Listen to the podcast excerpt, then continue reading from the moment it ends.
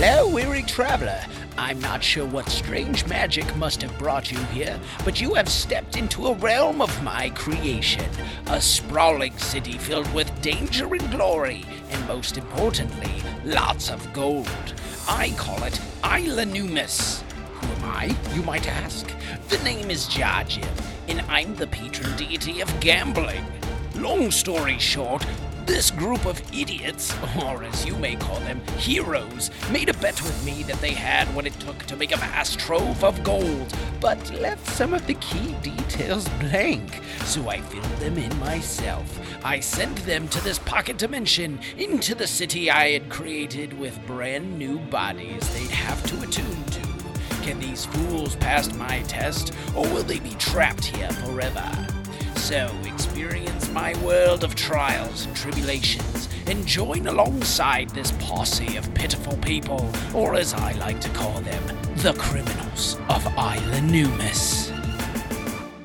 Welcome everybody to the sort of pseudo first episode of the what is called the Criminals of Isla Isla. You How do named say it. that? Isla Numus. I thought it was Who's Moose. Who's Moose? Who's Moose? Isla Who's Moose? No, it's News New Moose. New New Moose. Numbness? Numis. There we go. Numis. Criminals of Isla Numus. Uh, for those of you, yeah, for those of you that are freaking out right now, thinking, "Whoa, what's going on? Where's the Benders and Brews podcast that I know and love and brought me here in the first place?" Don't worry, we're not closing out the Benders and Brews podcast. This is a D and D podcast that we're creating in addition to our channel to kind of round out the RPGs that we as a group play. Um, and it means more content for you, which is great. It also means that we don't just kind of have downtime when we're not recording and posting episodes of Benders and Brews while we're kind of working between seasons. So just more content. Uh, different RPG. We're playing Dungeons and Dragons Fifth Edition. So um, I've got a group of people around the table. Some of them are people you'll recognize from the Benders and Brews podcast. Some of them aren't. Um, all with different, brand new, interesting characters. Uh, but just a little bit of a background to what's going on in the campaign. Uh, so we've been playing Dungeons and Dragons. Some of us for for a while, a couple years. Um, some of us a little bit shorter, but nonetheless, um, together. And we were running a campaign before this, and this is going to take place sort of within that same universe or that same world with the same characters they were playing as, but put into new bodies with not all of their old abilities and skills and everything that they had before. I think you guys were at what level seven? I'm pretty Yeah. sure. I think it was like nine. Or eight. Nine. Thought so. Let me look. I'm pretty sure it was seven. Jackson was spoiled. Jackson was spoiled. It is level eight. Eight. Oh. Okay, right in the middle, the per- By right in the center.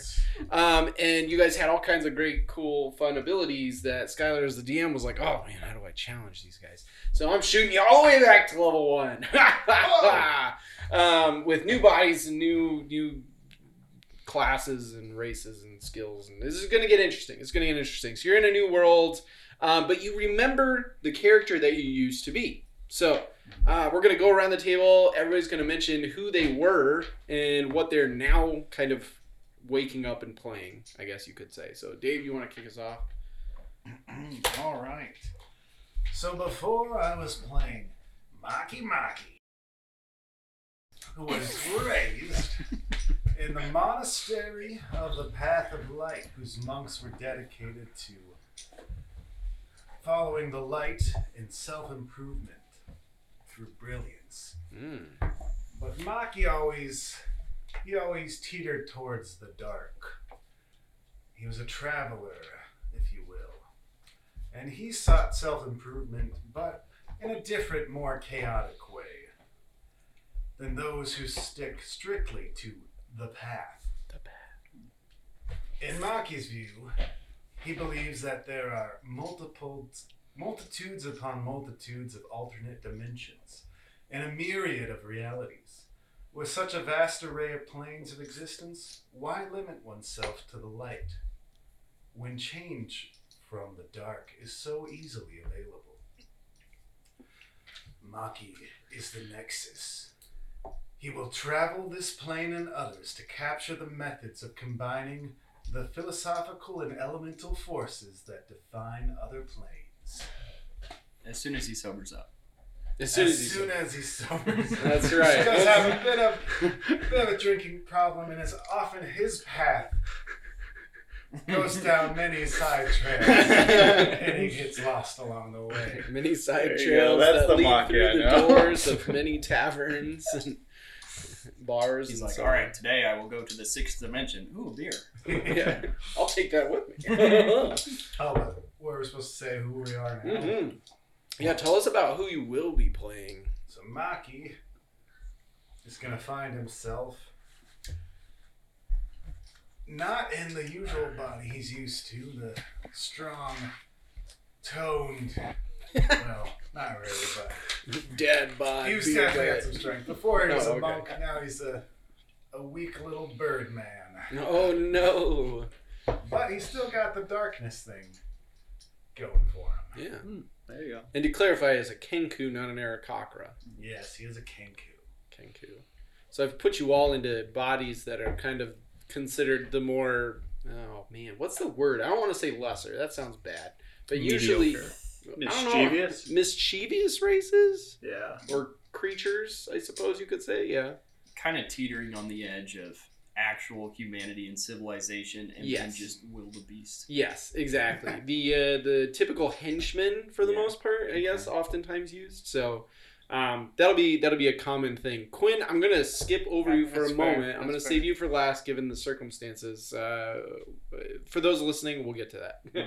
um, Jackson, you were somebody before all of this. Who were you? Uh, yeah, one that I played for half a session. That's true. We we had just Uh, lost Jackson's character, his previous character, at like almost the end of the last session we did in the previous like campaign, and now Well, he, I mean, his name was Dahazez Vegodath, or his informally known as Dez.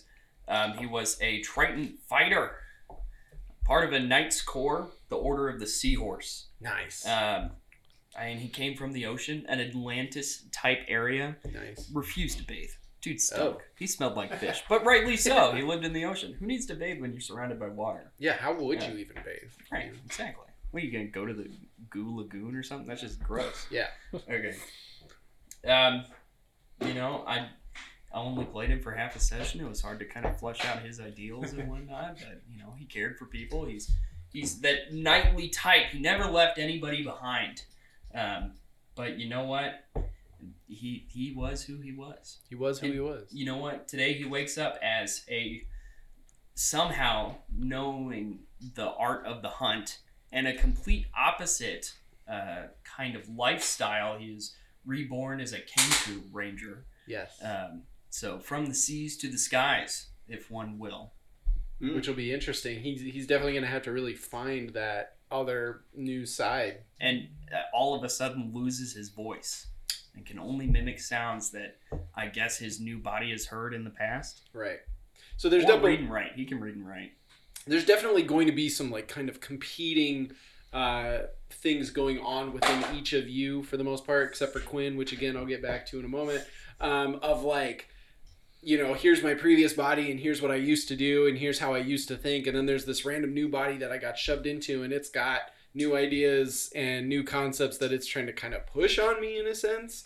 Um, so it'll be kind of interesting to see that dynamic. And again, um, the cool thing about Jackson, your your Triton character, is it's going to be a sort of mystery for a lot of the other players here who haven't really gotten to experience him. So depending on what happens, and you guys eventually getting back um, to your original bodies, will be will be interesting for them to kind of learn more about you along the way here, Mhm. but then like not in the same body that they'll eventually get to hopefully see you in once again. So yeah, that'll be an interesting journey. Uh, Fatty Lumpkin. I'm very confused. All right, for personal reasons, I chose to remain anonymous, and so I'm going to go by the name Fatty from my Fatty Lumpkin. favorite Lord of the Rings horse. Mm. Fatty lump. Prior to this gonna roll up a out of body experience, I was a Circle of the Moon druid. And I had very humble beginnings. I was raised by wolves. One of them may or may not have been a werewolf, but we try to keep that identity under wraps, like my own identity. as a Circle of the Moon druid, I struggled with multiple personalities or tried to intermix multiple personalities with the various animals that I would try entertain myself with. That's good. So actually, that that's going to be interesting because you, to some extent, you already had experience with the concept of kind of juggling two minds. I don't know why I said it like Christopher Walken. Minds. You're juggling the two minds. Oh no, that sounds like Arnold Schwarzenegger now. I don't know. I'm just. Who's the king um, but yeah, you juggled with that concept already, so it's kind of gonna. It'll be interesting to see how he maintains that going into this new character, which is an Echo Knight. So we're kind of doing a 180, going from some spell casting, wild shaping druid to pretty much a more melee oriented fighter.